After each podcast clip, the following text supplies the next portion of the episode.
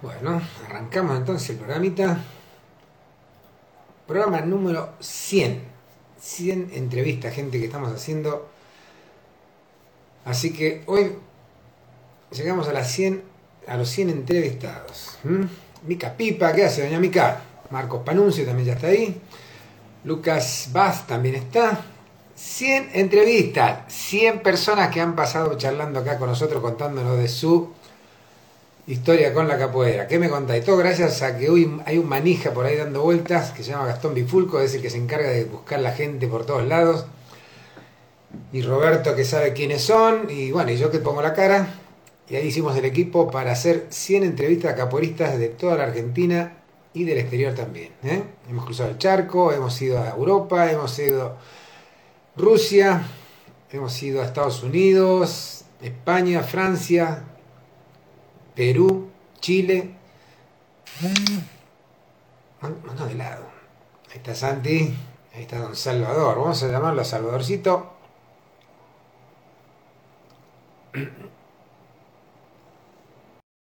Ya está Yuca también, que en un ratito nos vamos a entrevistarte, Yuca. Así que bancame un segundito, que hablo con Salvador y ya te hablamos a vos. 100, loco. 100 entrevistas. Mira ahí, papá, mira ahí. ¿Qué lo parece? Qué buena cruzada, ¿eh? Una linda cruzada, ¿eh? Y bien variado. Sí. Ahí está Piche también, uno de los entrevistados. ¿Qué lo tiró? Me parece una locura haber entrevistado 100 personas en un año. Sí. Yo hoy pensaba... suponiendo, ¿no? Porque sacamos de todo, de mestres a todo, suponiendo que cada uno de los entrevistados represente 10 practicantes de capoeira, es un montonazo, ¿no? Habría que hacer después una cuenta de cuántos practicantes de capoeira hay en Argentina, ¿no? Eso sería muy interesante ver. Sería otro paso. Pero bueno, creo que hemos visibilizado la gran variedad de capoeiristas que hay en Argentina, en todo el territorio. Y bueno, los que no están fue porque no salieron, no quisieron salir o tuvieron problemas para salir. Pero en realidad hemos hecho una convocatoria a todos. Y como dijiste vos una vez, por lo menos que tengan la oportunidad de decir que no. ¿No es cierto? Así es que no. Claro, sí. Que sea bien amplia la cosa, ¿no? Tal cual, sí. Así que bueno, Salva, festejemos las 100 entrevistas con el entrevistado número 100, que es don Yucas, vamos a llamarlo entonces. Número 100, felicidades ahí entonces, vieji, dale. Sí, llamemos. Vamos a llamarlo entonces, a ver. Acá está. Lo llamamos, aparece don Yucas, vamos a conocerlo también, ¿no? Yo no tengo idea quién es Yucas, sé que está en el sur, que estuvo en el sur, que vino para Buenos Aires, se volvió a ir, algo así me contaron, pero nada más que eso, che. Yo lo tengo de vista. Conozco, pero bueno, vamos a ver que nos cuente él mejor. Ahí está, mira. Papá. ¿Todo bien? Todo tranquilo, por suerte, con un frío increíble acá en el sur. Sí, me imagino, si acá...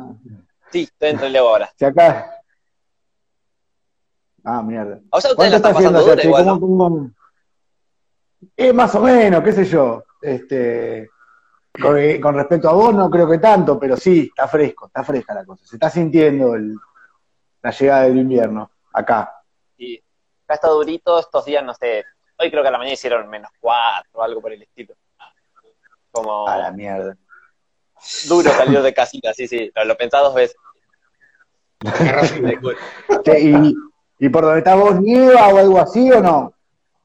No, acá no llegan a nevar justo en Trelew, en la ciudad, sí en alrededores, más centrado al invierno igual, pero claro. No, Trelew no tiene la particularidad que nieve, sí mucha helada, digamos, cosas por el estilo, pero no nieve de la linda. ¿En qué lugar estás ahora? ¿Cómo? Perdón. ¿En qué lugar estás ahora? en Trelew, en Chubut. ¡Wow! Sí, y yo te conozco y todo, pero no sé cómo te llamás. ¿Cómo es tu nombre? Francis. No. Ah, poca gente creo que me dice Francis, pero igual en capoeira, no sé cuánto lo saben. Sí, puede ser, no sé. Ahora que me decís me acuerdo, pero pensé que era Francisco, pero está bien, Francis. Bien ahí. ¿Y cuándo empezaste con la capoeira? ¿Cómo conociste la capoeira?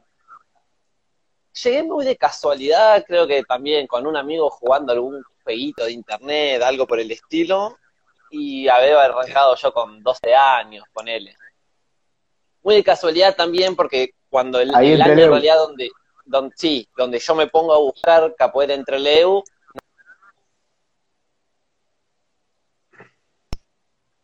calle de un gimnasio nuevo y tenía capoeira, que yo había estado buscando hace un año, ponele. También arrancamos en invierno, en un galpón helado, como duras las condiciones para arrancar. Y desde ahí seguimos para adelante, sí. Muy poco frenado, digamos. Capaz cuando el mestre de acá, André, que creo que salió, se fue para Madrid, ahí sí, fue más complicado de seguir. Claro. Pero bueno, agradecido que este loco se vino desde su calorcito a la Patagonia. Claro, es muy sacrificado. Cualquier persona que sale de su país, ¿no? Para ir a transmitir una cultura encima, es una gran aventura. Sea la parte del lugar que sea, pero con frío es peor. Vieji. No, me llama la atención que en la zona de Trelew se ve que hubo como una especie de movida, por lo que nos contaba Boneca también, ¿no? Que una linda movida de mucha gente que ha emigrado después hacia otros lados, en el caso de Mestre Dos Caras también, que anduvo por ahí y después se fue para Puerto Madryn. ¿Y vos siempre te quedaste ahí en Trelew o también estuviste haciendo algún poquito de tu peregrinación por algunos lados? No, me fui, estuve en Trelew entrenando 5 años, creo, y después me fui a Buenos Aires para empezar a estudiar, terminar una carrera, y ahí estuve entrenando con la Cordón de Oro, con Sabía, también, que fue un cambio muy loco, digamos, de ser siempre las mismas 4 o 5 personas a ver una masividad, después hacer una roda con gente distinta, es como súper loco eso. La Cordón de Oro tiene otra forma de entrenar, de lo que se entrenaba acá, era otra visión. Buenos Aires también, y el mismo Cordón de Oro, el grupo grande, de poder conocer otro.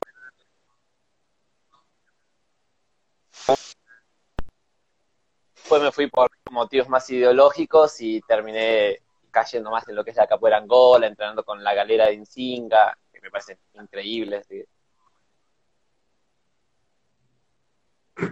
¿Y actualmente estás activo en algún grupo? ¿Estás individual, independiente? ¿Cómo es tu situación actual ahora, Yuca?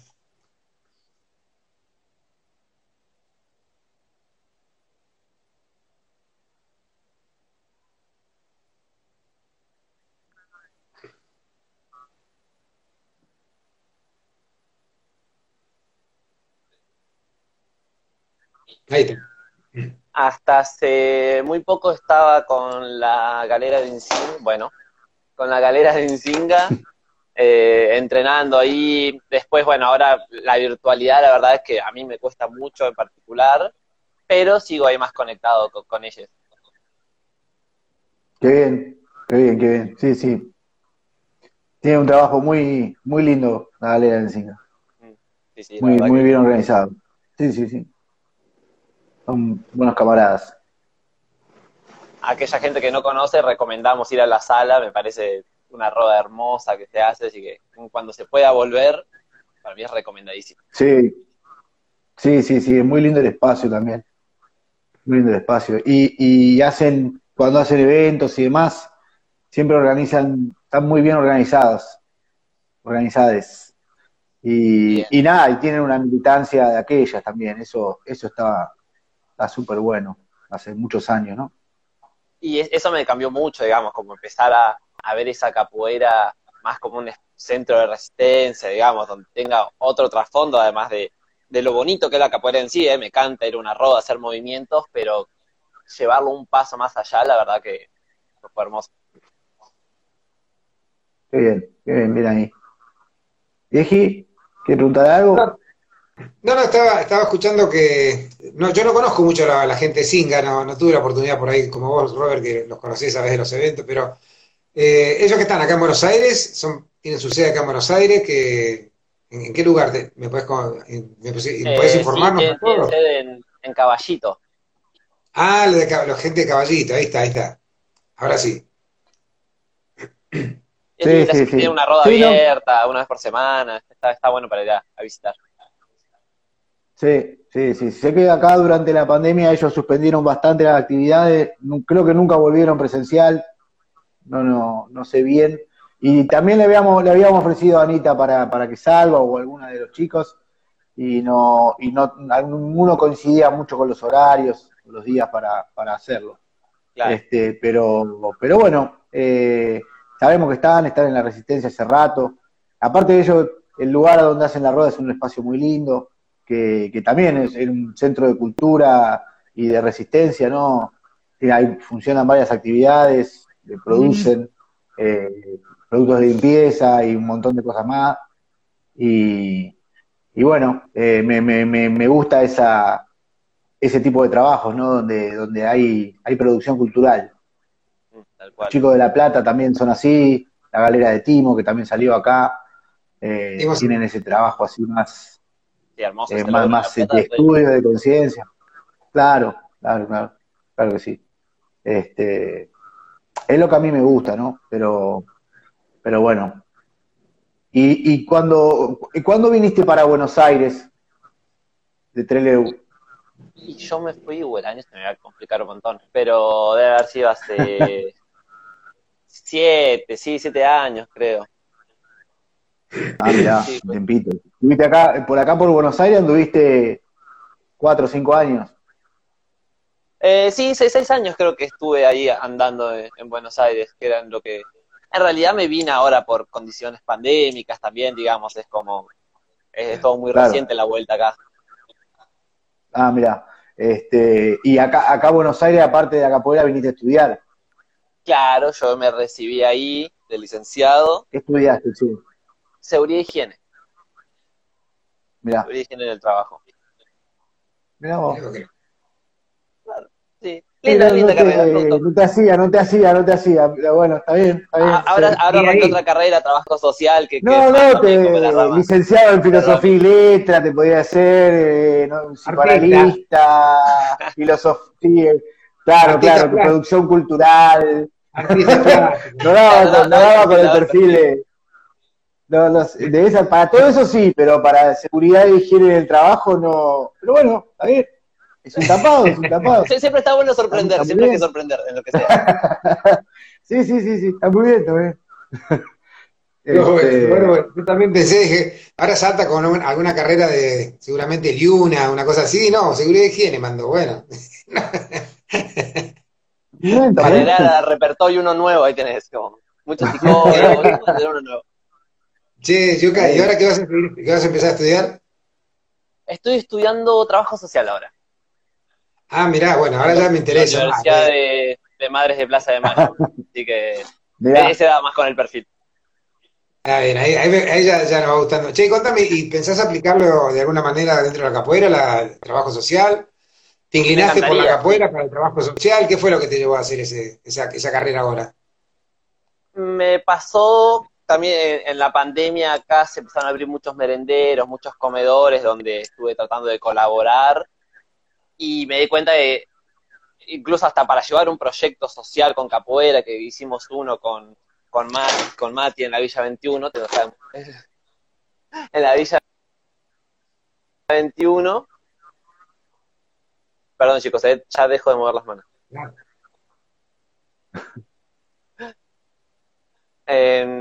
¿Te ves? Sí. Está medio parado ahora el video. El audio yo te veo, yo te escucho bien el audio, pero el video está medio trabado. Bueno, no sigo mientras hablando, a ver si soluciona.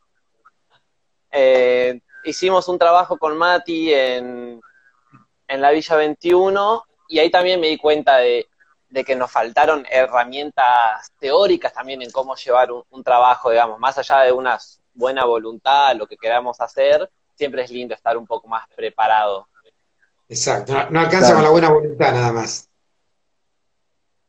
Tal cual, es un gran comienzo, es un gran motor, creo que todo arranca por ese lado, y después me parece que está bien empezar a encararlo de un lado un poco más profesional, más... para tratar de ayudar y alcanzar a la mayor cantidad de gente posible, digamos. Claro. Sí, lo que suele pasar en los trabajos sociales es que tenemos buena voluntad, pero a veces nuestro gran esfuerzo que hacemos, por ahí no desencadenan hacia realmente donde hace falta, ¿no? Entonces, como que te llenás de un montón de cosas que no, por ahí no sirven, y lo que te hace este tipo de carreras es enfocarte como para saber hacia dónde querés ir y cómo llegar, ¿no es cierto? Me parece que eso es lo más fundamental como cuando uno encara un proyecto social, es decir, bueno, quiero encargarme de esto, cómo llego y qué hago para llegar ahí. Sin duda, también de situaciones que nos sobrepasaron, de tener alumnos con hipoacusia o en situación de discapacidad, y es como, che, yo cuando arranqué esto no me imaginaba que podía llegar a pasar. Tal cual. Tal cual. Cuando te referís a Mati, ¿te referís a Gaviao? No, al de Paraná, al Furao. Ah, Furao. Ah, está. Sí, sí, sí. Está. Así que estaban en la Villa 21. ¿Y cuánto tiempo trabajaron ahí, che? Que yo fui, porque también en primero estaba otro compañero, Juan Ignacio. Yo debo haber ido 3 años, creo, más o menos. Después ya 1 año y medio, 2, que teníamos el trabajo más a cargo nuestro. ¿Juan Ignacio Lobao? Sí, el Lobo. Claro, también lo sacamos, el que estaba en Rusia ahora. Claro, él. Bueno, lo tomamos cuando él se fue a Rusia, básicamente. Ah, está bien, está muy bien. Che, ¿y sí, qué fue lo que más te impactó en estos años de trabajo social que estuviste haciendo? Ayer pasó algo muy loco, tuvimos una clase con Hebe de Bonafini, de Madres de Plaza de Mayo, y habló de los roles que tiene que tomar el trabajo social, y es algo es súper loco, como uno siempre va con eso de la mejor voluntad, todo, y tratar de no replicar esa imagen como de, bueno, vos llegás a un lugar como un ser superior a enseñar algo a gente que no tiene posibilidades ni chance, sino que es como de, en realidad lo que estás dando es un poco de tu tiempo, tratar de jugar con la gente, y de verdad tratar de saltar esas diferencias o desigualdades que te va generando todo un contexto, digamos. Entonces, como yo de pensar ahora un trabajo como yo me gustaría llevarlo, creo que va desde ahí, es como, no sé si yo quiero ir a un lugar a ser el profesor de capoeira y tener...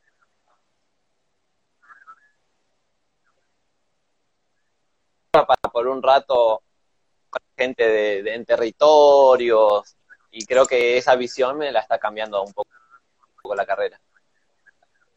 Qué bueno, qué bueno. Pasa eso, yo creo que cuando uno empieza un trabajo social, por lo general, cuando llegás sin ningún tipo de preparación, nos creemos que somos como el Prometeo, ¿viste? Que vamos a llevar la luz a estos pobrecitos que están ahí abajo y que nosotros somos los que les llevamos la iluminación de cómo vivir. Entonces, a cambiar el mundo, así una... Claro. Y te das cuenta que no aprendiste nada, que no sabés nada y que tenés que empezar a remar en un montón de aspectos que haces agua y que no tenés ni idea de la realidad que se vive en cada barrio.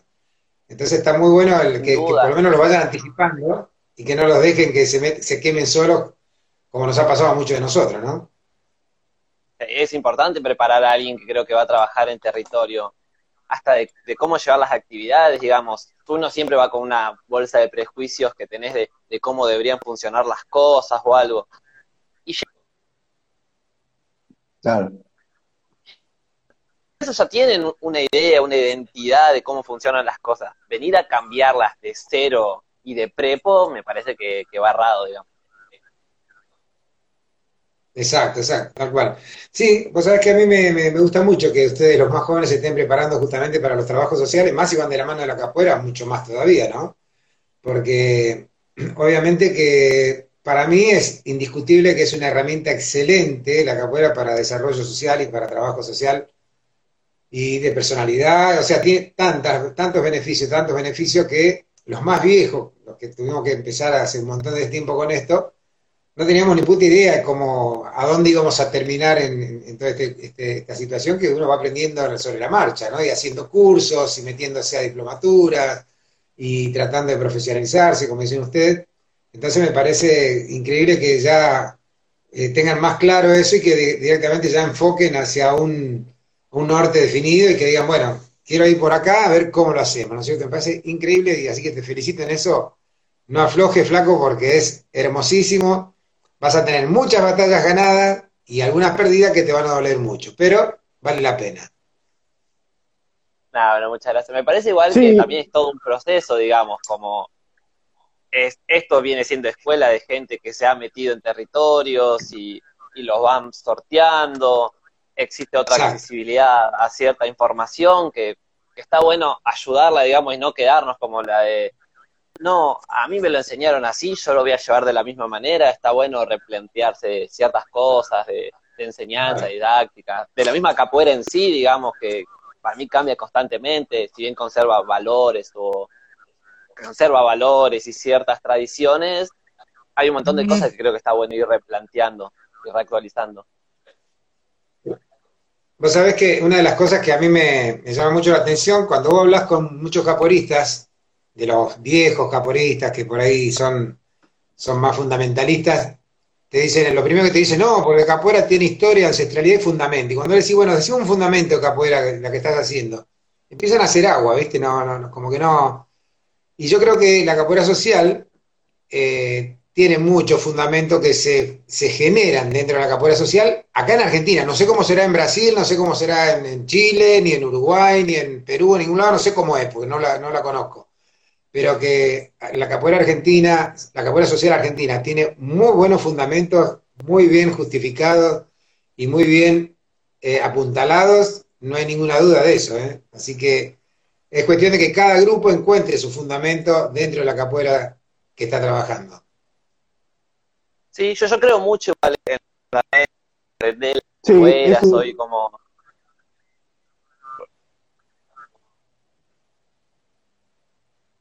bueno, yo creo mucho en los fundamentos de la capoeira, en que hay que mantener ciertas estructuras que existen o algo. También entiendo que la mente piensa donde los pies caminan, digamos, entonces obviamente que el contexto, todo eso, van a ir variando en cosas que te van a caer mejor o peor. Yo creo que igual en la capoeira hay que sostener ciertos valores, ciertas estructuras, que son del mismo arte en sí, digamos. Claro. Sí. Pero te digo que sin querer ser un tirabomba que decir no le debo la parte ancestral y todo eso, al contrario.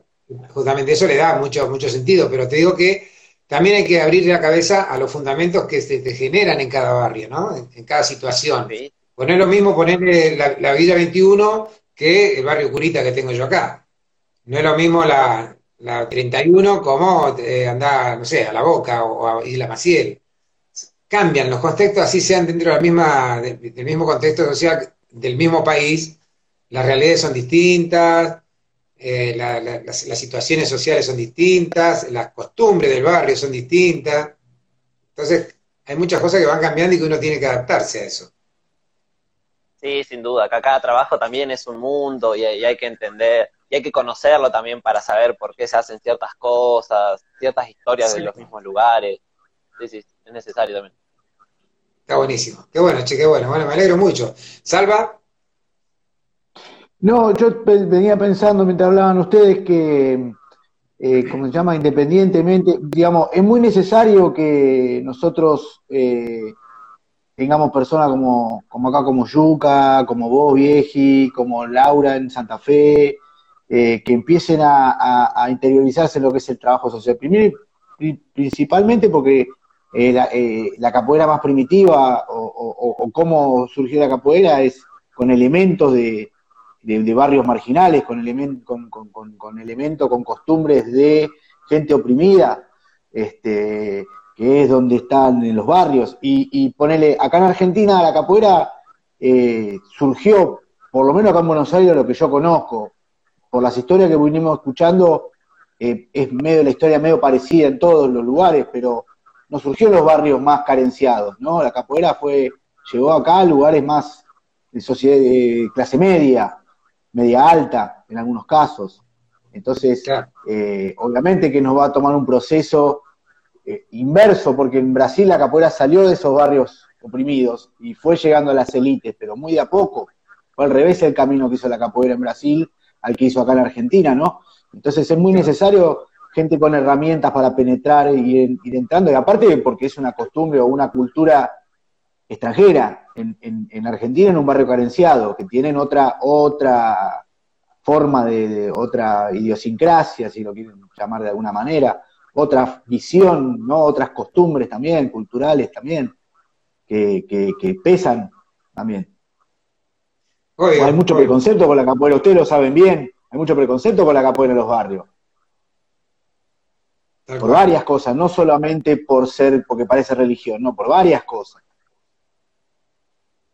Sí, yo creo que es verdad, eso pasa, que el proceso de cómo llega la capoeira argentina y dónde se establece es distinto al de Brasil.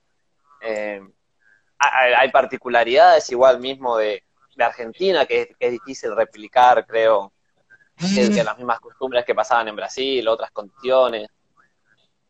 Sí, y aparte después, la organización estatal es distinta. Ahí el Estado en esas cosas articula un poquito más, pero porque es la capoeira, que es una cultura brasilera, ¿no? Yo lo asocio como si fuera acá con el folclore, o con, no sé, con el malambo, o la práctica de prácticas folclóricas de acá, hay una articulación más fluida con el Estado, ¿no? Sí, obvio, esta es una cultura adquirida, digamos, es más difícil poder acceder a ciertos lugares.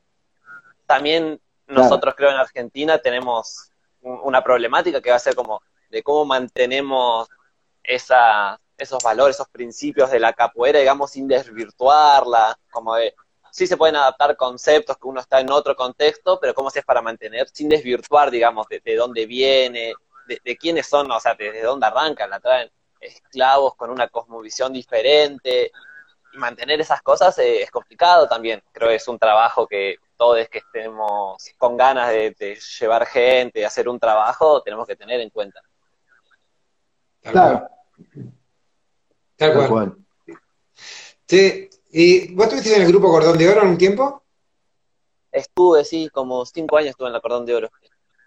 ¿Y qué pasó? ¿Te fuiste? ¿No te gustó la organización? ¿Qué aconteció? No, fue al margen. Bueno, ahora salieron a la luz varios de los motivos, digamos.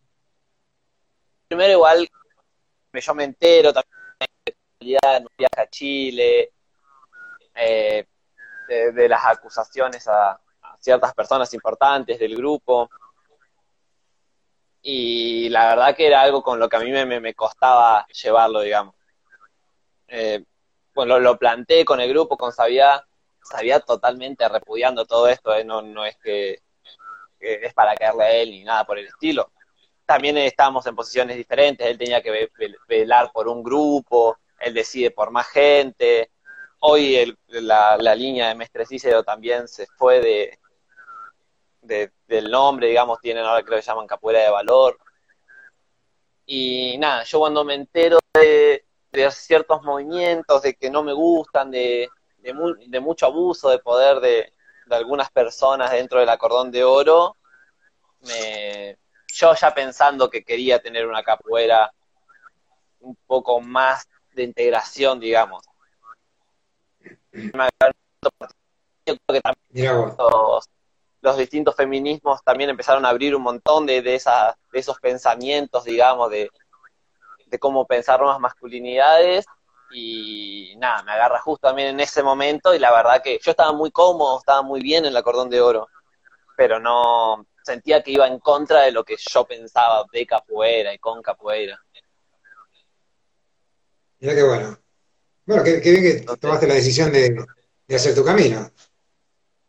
Sí, fue duro igual, es como, por eso también entiendo, ahora se está hablando mucho también de muchas cartas de repudio salieron al Cordón de Oro, que avalamos todas, me parece perfecto, Es difícil igual estar en esas situaciones, como a mí me costó mucho también salir del grupo, no sé, hay un montón de gente que uno confía, cree, que siguen siendo excelentes personas, la mayoría, y se cae todo un montón de estructuras, digamos. Pero bueno, esperemos que todo esto que sale a la luz, todas estas cartas de repudio nos sirvan como para, no solo que quede en ese foco, sino como empezar a pensar cómo actuar bajo ciertas problemáticas, replantear un montón de cosas dentro de los grupos, esas cosas que hay que pensar de lugares de privilegio de ciertas personas. Creo que puede ser una oportunidad, digamos. Ojalá, ojalá. Totalmente. Totalmente. Sí, hay que estar muy atento, ¿no? A esas actitudes, de tener prácticas más saludables, ¿no? Con una capoeira más saludable, qué sé yo. En la transmisión, ¿no? También tenemos que considerar que las escuelas de capoeira son algo como relativamente nuevo también. Y se han mandado bastantes macanas, ¿no? Mismo pasa acá, en Argentina, o sea, y han seguido adelante a pesar de todo, muchos en su misma posición y muchos en... Pero bueno, de a poco las estructuras tienen que ir cambiando, van a ir cambiando, sin duda. Yo creo que están cambiando igual, ya se ven distintas agrupaciones, distintos pensamientos. En La Plata creo que hay un grupo de un feminismo, las chicas también creo que se juntan a entrenar y a tener prácticas. Creo que los hombres tenemos que empezar a encontrar nuestro lugar también ahí, de analizar nuestras masculinidades, de cómo llevar adelante, sobre todo porque la mayoría de los que llevan trabajo en Argentina somos hombres, es como está bueno pensarlo también. Yuca, ¿cómo pensás vos? Claro, sí. ¿Cómo pensás que sería eso? ¿Sería nosotros acoplarnos al trabajo que están haciendo las mujeres, los varones por su lado trabajar su parte? ¿Es algo conjunto, es algo individual? ¿Cómo crees que tendría que ser esto? Y yo creo que, por ejemplo, siendo hombre no me veo...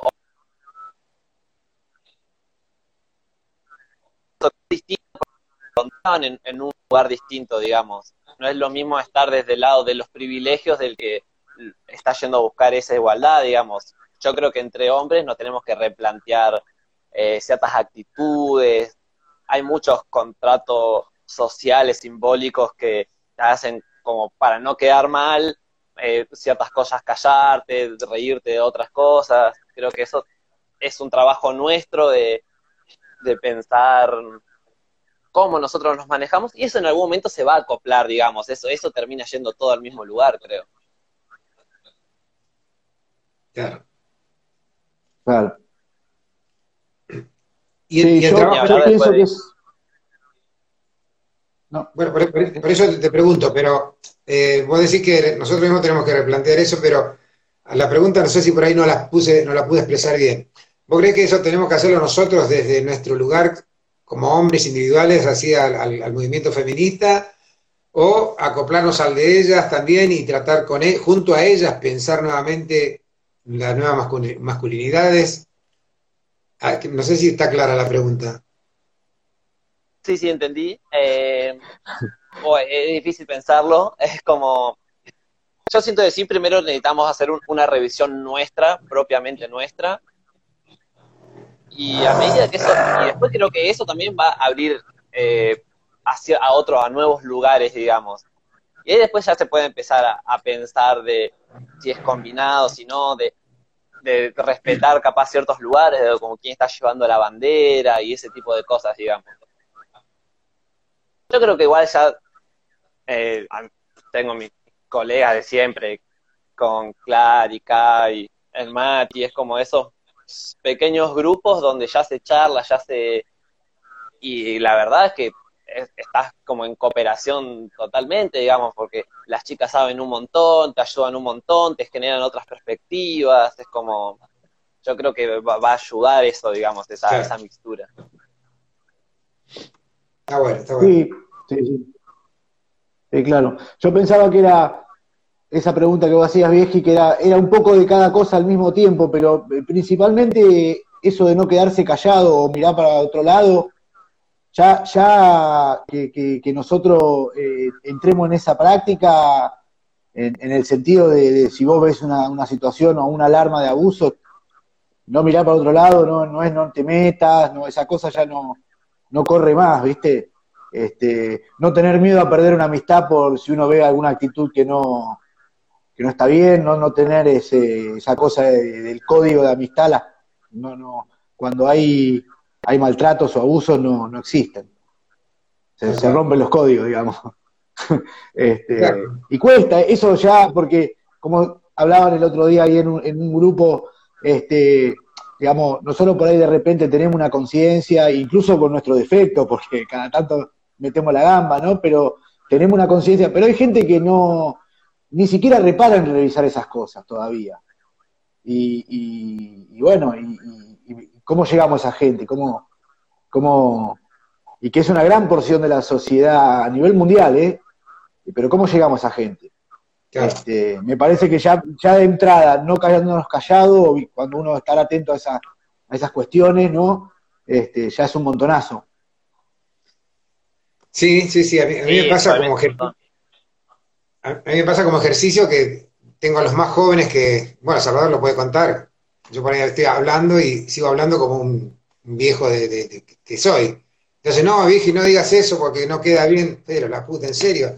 Entonces me va pasando al 2x3 y va, cada vez me corrigen menos, ¿viste? Pero sí cuesta, al principio cuesta un montón de volver a aprender a hablar nuevamente y saliendo de esos prejuicios, esos preconceptos que nos han inculcado durante tantos cientos de años, ¿no?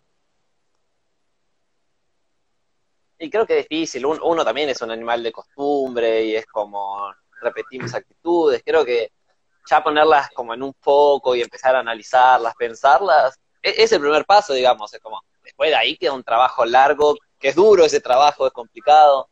No, ya seguro, se están viendo seguro. Ya se están viendo en un montón de lugares, creo, como de, he visto a más mujeres, por ejemplo, poder comandar la batería y que no hayan miradas y un montón de cosas.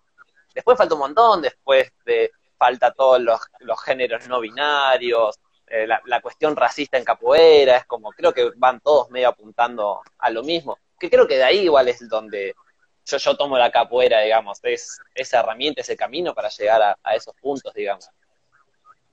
Hasta hablar de la comunidad es como... Y dentro, o sea, ¿cuáles son tus planes? ¿Te pensás quedar ahí en Trelew? ¿Pensás hacer algún trabajo social en Trelew una vez que termina la carrera? Contame un poquito. En realidad también fue todo muy raro. Mi plan era irme a vivir a Brasil, en realidad, a buscar más tiempo allá. Yo soy muy bueno planeando viajes, entonces elegí el 2020 para irme a Brasil, epicentro de la pandemia. Así que bueno, se cambiaron un poco los planes. Estoy acá con menos 4 grados. Así que si alguien necesita organizar un viaje, me avisa, como lo charlamos. Entonces también creo que la pandemia en sí me está costando como idealizar un plan como a futuro, digamos.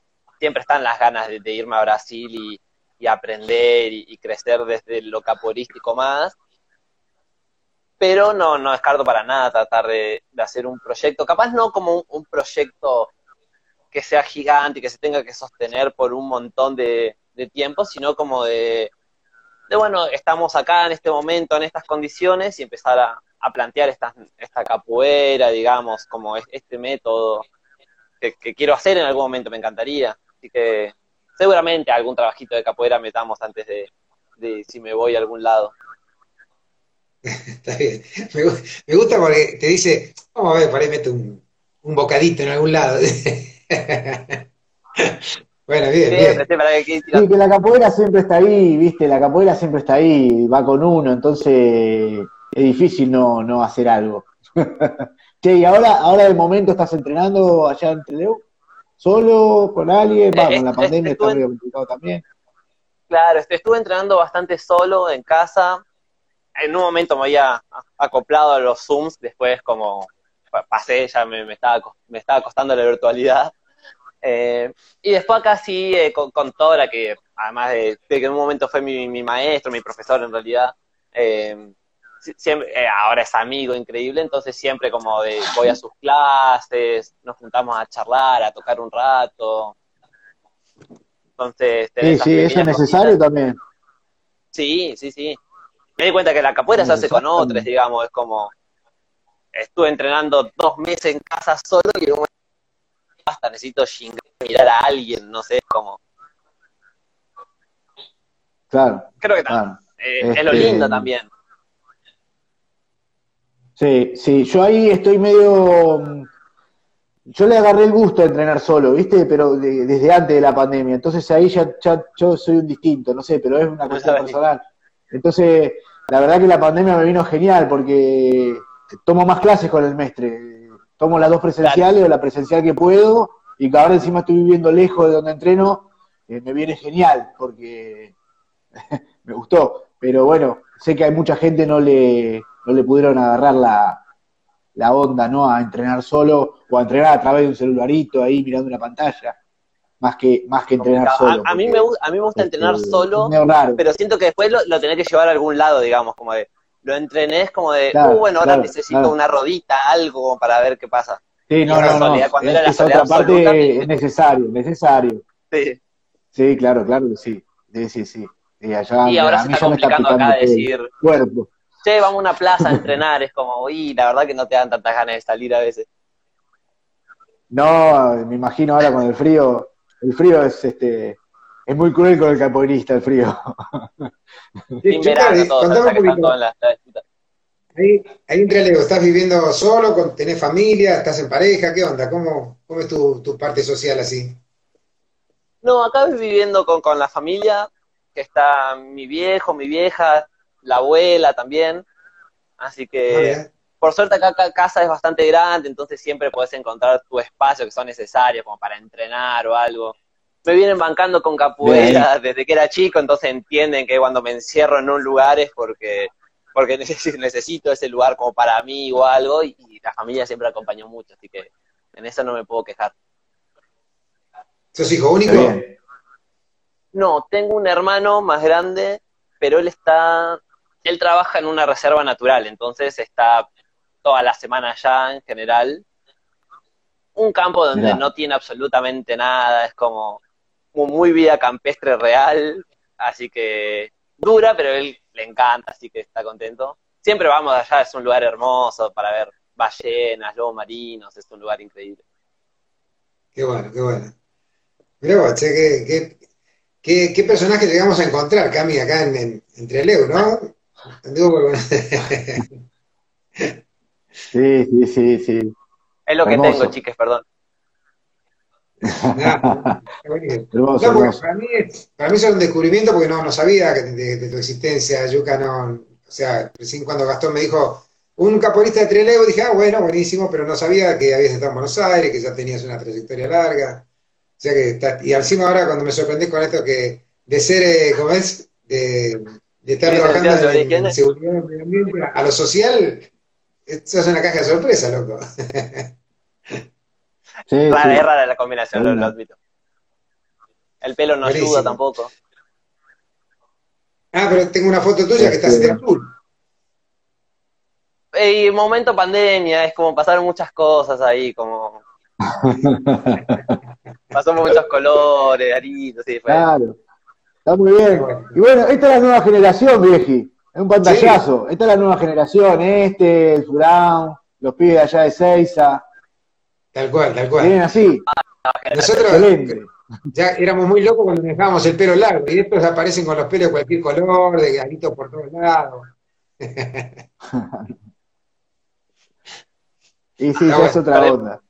Está muy bueno, está muy bueno. Ya vendrá otra que sea mejor, esperemos.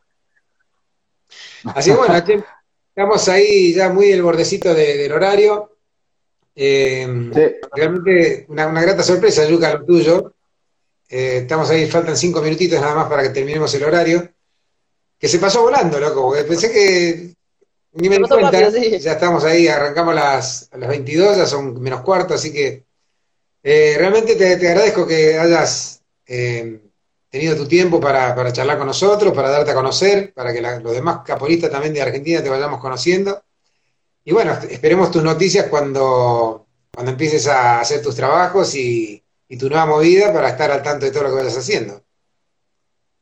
nada, muchas gracias a ustedes por el espacio, todo. Me parece necesario igual que hayan distintas voces, que se conozcan, que hay una capoeira también fuera de Buenos Aires, que es la que más conocemos.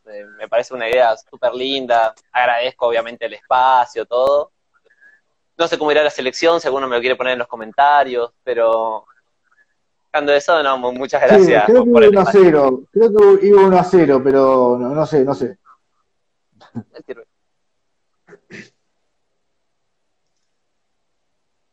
Así que bueno, esto es lo que tenemos hasta ahora, como hoy esto.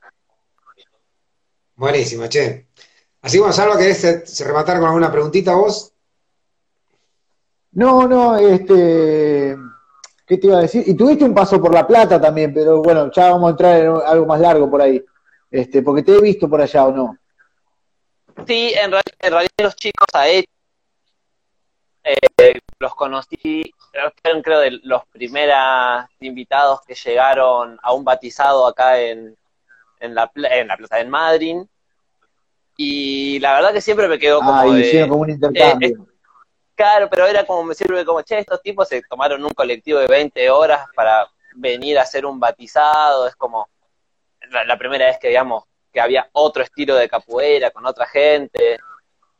Entonces siempre he hecho un amigo, siempre sirve de referencia, entonces siempre es lindo ir, volver, charlar con él, me parece un tipazo. Así que... Pero es mucho de compinche, digamos, de pasar por ahí. Está bien. Me pasa a ver nomás. Sí. Buenísimo. Bueno, lindo personaje entonces para concretar las 100 emisiones, las 100 entrevistas. Don Yuca, desde Trelew, nos ha sorprendido con su historia de vida. Así que muchísimas gracias. Bueno, pasate por acá por Buenos Aires alguna vez. Más adelante. Vengo, obvio, se vuelve. Vamos ahí. Entonces ya nos vamos a ver. Por favor. Bueno, Yuca, ahí quedás invitado para formar parte del grupo de WhatsApp de todos los entrevistados. Quedate el tiempo que vos necesites o creas necesario. No es obligación quedarse tampoco, pero siempre se arman algunos lindos debates, algunas lindas charlitas, sobre todo con esta cuestión de género y ese tipo de cosas. Así que si querés aportar algo, estaría muy bienvenido. Sí, perfecto, me encanta. Bueno, gente... Vamos a ir entonces a tecnología. Imagínense que Gastón me tuvo que hacer todo un tutorial de cómo poder conectarme a al vivo, todo, pero no sabía cómo pasarle una foto, ¿no? Un desastre. Me odió. El productor tiene una paciencia. Es el gurú de la nueva tecnología, Gastoncito. Sí, sabe todo, explica bien. Fenómeno. No, muy bueno, gente, vayan saliendo ustedes y así yo cierro el programa. Y bueno, gracias por estar a los dos. Bueno, Yuca, nos vemos, querido. Se los quiere mucho. Chao, chao. Un abrazo por allá. Chao. En la X, se aprietan la X que tiene hacia la derecha y salen ahí de la... Ahí estamos. Bueno, gente, así que gracias por estar, gracias por participar en esta entrevista número 100. 100 caporistas han pasado, 100 caporistas que hemos charlado, con 100 caporistas hemos conocido, 100 caporistas que por ahí no sabíamos que existían, que estaban por ahí en alguna parte de la Argentina, o en alguna parte del planeta, haciendo su arte, de la manera que interpretaba la capoeira y de la manera que veía que podía llevarla adelante. Así que estamos muy contentos, realmente el equipo de producción, tanto Salvador como Gastón Bifulco, de este trabajo que estamos haciendo. Ya nos queda muy poquito tiempo nomás. Creo que terminamos el mes que viene, esta tercera temporada, y nos vamos a tomar un buen descanso por un tiempito para rearmarnos tal vez, o tal vez no, simplemente queda como algo ya hecho. Así que no sabemos todavía, no lo hemos charlado en equipo, qué es lo que vamos a hacer. Pero sí estamos muy contentos con el trabajo realizado hasta el momento, muy contentos de que haya salido esta cosa casi sin pensarla, de conocer a todos los caporistas de la Argentina, con sus diferentes vertientes, sus diferentes escuelas y pensamientos, del cual nos ha enriquecido muchísimo a todos nosotros, porque mucha gente que no sabíamos que estaban en esta movida y que nos parecieron muy interesantes y nos han dejado conceptos que, a más de uno, al menos a mí me sirvió muchísimo de ir replanteándome muchas cosas de las que yo creí que sabía. Sin embargo, me di cuenta que hay tanto todavía para adelante que es increíble y me entusiasma cada vez más, ¿no? Así que, gente, muchas gracias por estar ahí, muchas gracias por acompañarnos en todo este tiempo, un año y monedas que estamos saliendo al aire, y sigamos hasta que terminemos esta tercera temporada de la mano de Gastón Bifulco, de Robert Salvador Camisa y de quien les habla, el Vieji. Muchas gracias por estar, nos vemos.